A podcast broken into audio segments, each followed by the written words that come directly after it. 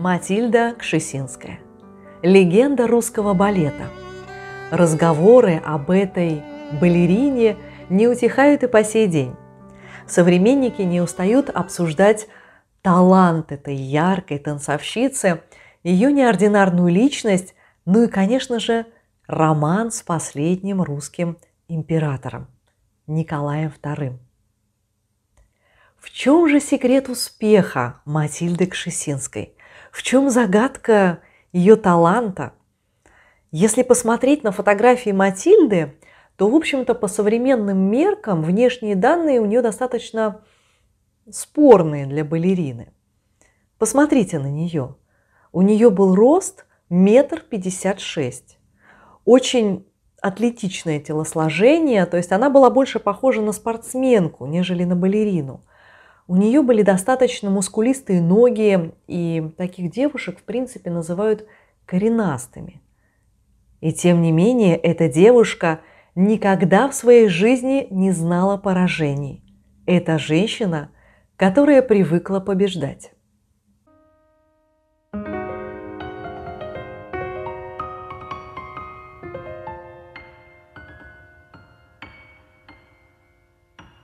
Кшесинская родилась в 1872 году под Петербургом в семье выдающихся артистов балета. И уже с появлением этой девочки на свет ее судьба была предопределена.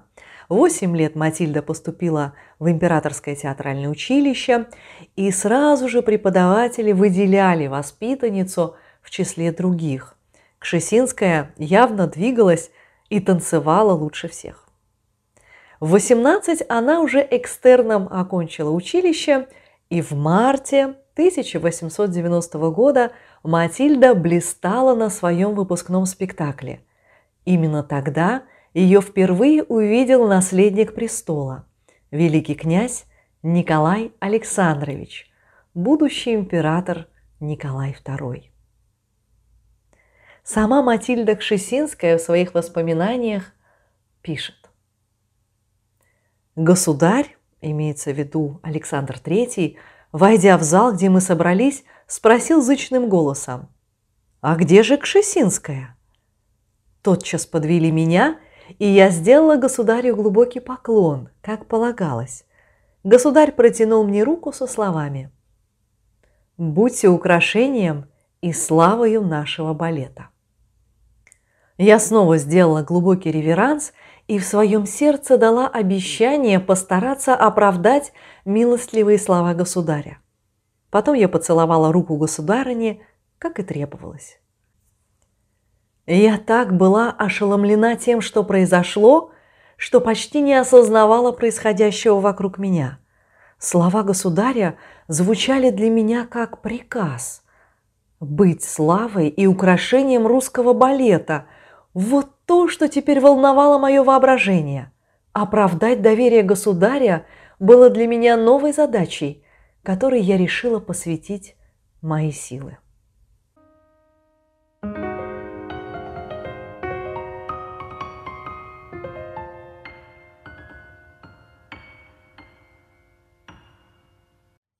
Когда все по очереди были представлены государю и государине и были обласканы ими, все перешли в столовую воспитанниц, где был сервирован ужин. Войдя в столовую, государь спросил меня, «А где ваше место за столом?» «Ваше Величество, у меня нет своего места за столом, я приходящая ученица», – ответила я. Государь сел во главе одного из столов и обратился ко мне. «А вы садитесь рядом со мною». Наследнику он указал место рядом и, улыбаясь, сказал нам, «Смотрите только, не флиртуйте слишком». Перед каждым прибором стояла простая белая кружка. Наследник посмотрел на нее и, повернувшись ко мне, спросил, «Вы, наверное, из таких кружек дома не пьете?» Этот простой вопрос, такой пустячный, остался у меня в памяти. Так завязался мой разговор с наследником. Я не помню, о чем мы говорили, но я сразу влюбилась в него. Как сейчас, вижу его голубые глаза с таким добрым выражением, Я перестала смотреть на него только как на наследника. Я забывала об этом. Все было как сон. Когда я прощалась с наследником, который просидел весь ужин рядом со мною, мы смотрели друг на друга уже не так, как при встрече. В его душу, как и в мою, уже вкралось чувство влечения, хоть мы и не отдавали себе в этом отчета. Какая я была счастливая, когда в тот вечер вернулась домой. Какая была радость увидеть счастье родителей, которые гордились моим успехом. Я всю ночь не могла спать от радостного волнения и все думала о событиях этого вечера.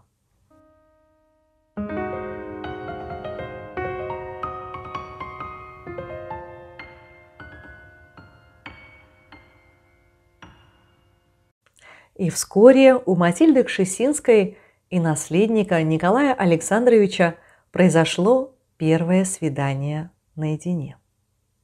Это случилось мартовским днем 1892 года. В то время Кшесинская жила в родительском доме, у них с сестрой были свои покои. Они включали их общую спаленку и уютную гостиную. Матильда сидела дома одна и грустила.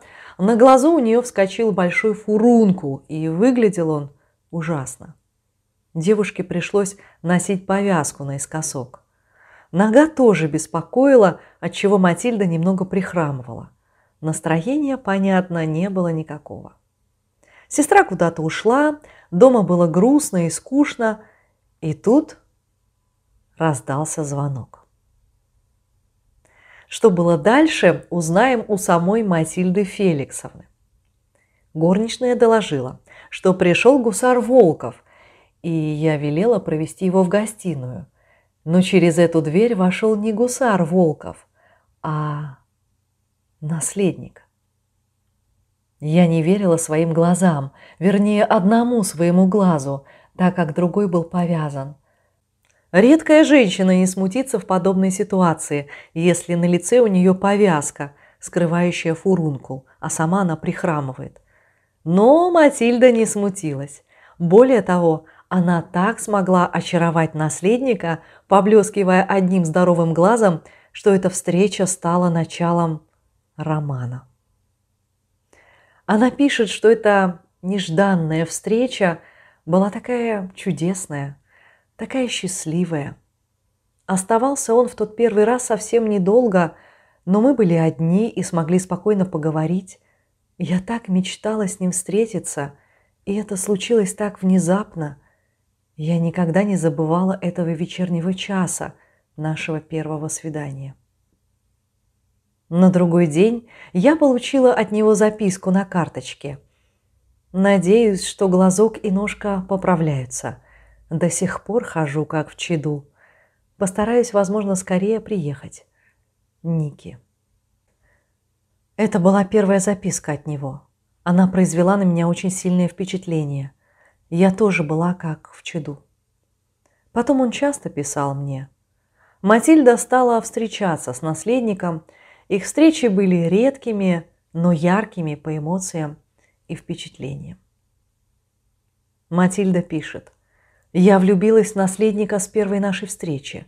После летнего сезона, когда могла встретиться и говорить с ним, мое чувство заполнило всю мою душу, и я только о нем могла думать. Мне казалось, что хоть он и не влюблен, но все же чувствует ко мне влечение, и я невольно отдавалась мечтам. Нам ни разу не удавалось поговорить наедине, и я не знала, какое чувство он питает ко мне. Узнала я это уже потом – когда мы стали близки.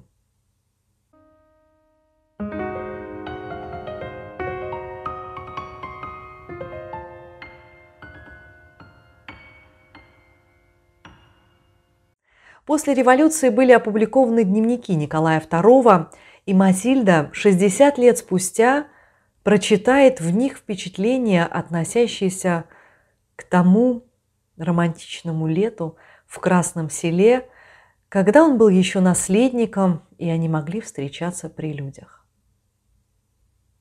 Николай II пишет. 10 июля, вторник. Был в театре, ходил на сцену. 17 июля, вторник. Кшесинская мне положительно очень нравится. 30 июля, понедельник, разговаривал с маленькой Кшесинской через окно. 31 июля, вторник, после закуски в последний раз заехал в милый Красносельский театр, простился с Кшесинской. В апреле 1894 года было объявлено о помолвке цесаревича с Алисой Гессенской, будущей императрицей Александрой Федоровной. Роман с Матильдой Кшесинской был окончен, но Николай II навсегда сохранил теплые чувства к балерине и всегда помогал ей, оставаясь при этом образцовым семенином.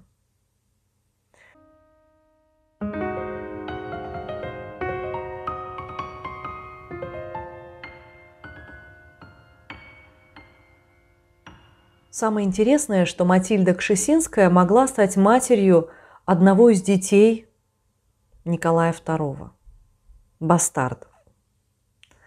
О чем я сейчас говорю? Она была беременна от наследника престола Николая Александровича. Я еще раз подчеркиваю, что никогда у императора Николая II не было любовницы Матильды Кшесинской. Их отношения разворачивались до того момента, как он был помолвлен со своей супругой Алекс, этой немецкой принцессой, будущей императрицей Александрой Федоровной. И до вступления на престол их отношения разворачивались до этого, до помолвки. Поэтому, в общем-то, здесь нет ничего предрассудительного. Это был такой юношеский роман, так вот, Матильда пишет в своих мемуарах, что было скользко, лошадей понесло, я выпала из экипажа, расшиблась, и если бы не это несчастье, я вскоре стала бы матерью. Конечно, Матильда не пишет напрямую, что она была беременна и от кого, но по этой фразе и общему контексту нам все становится понятно. Давайте порассуждаем, как могла бы сложиться история нашей страны, если бы у Николая и Матильды родился ребенок. Мы знаем, что в отношениях в браке Николая II и Александры Федоровны сперва родились четыре девочки, а потом долгожданный мальчик, цесаревич Алексей, но так сложилось, что он был болен. Болен страшной генетической болезнью – гемофилией, которую он унаследовал от своей матери – Александры Федоровны, а она, в свою очередь, ее унаследовала от своей бабушки, английской королевы Виктории. И вместо радости от появления наследника императорская чета получит боль на всю оставшуюся жизнь. А тут такая женщина-праздник, звезда балета – в ее крови течет шампанское. Вот она, Матильда Кшесинская, пышет энергией и здоровьем. Представьте, если бы именно Матильда родила ребенка. Да, это, безусловно, был бы марганатический брак, брак неравный по сословиям. Николай II взял бы в жены женщину, которая не равна ему. Но, скорее всего, в этом союзе родился бы здоровый ребенок – и вот этого вопроса, кому наследовать престол, больше не возникло бы. И кто бы в России не появился, если бы Матильда родила здорового ребенка. Не появился бы тот самый обычный русский мужик Григорий Распутин, который спасал жизнь цесаревичу Алексею, который так сблизился с царской семьей и оказывал на нее такое влияние. Тот самый, из-за которого возникло такое огромное количество слухов, позорнейших карикатур, которые порочили императорскую семью. Мы знаем, что убийство Распутина произошло в декабре 1916 года, и следом пошла целая цепочка трагических событий, уже в феврале 1917 Николай II подпишет отречение от престола. В октябре Октябрьская революция, к власти придут большевики. А в июле 1918 падение дома Романовых, расстрел императорской семьи в Екатеринбурге. Вот такая вот трагическая цепь событий.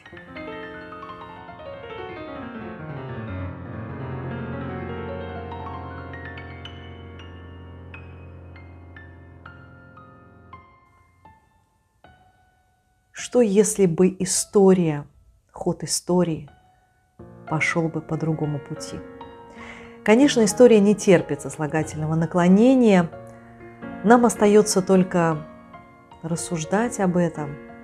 Ну и, конечно, восхищаться талантом и харизмой русской балерины Матильды Кшесинской.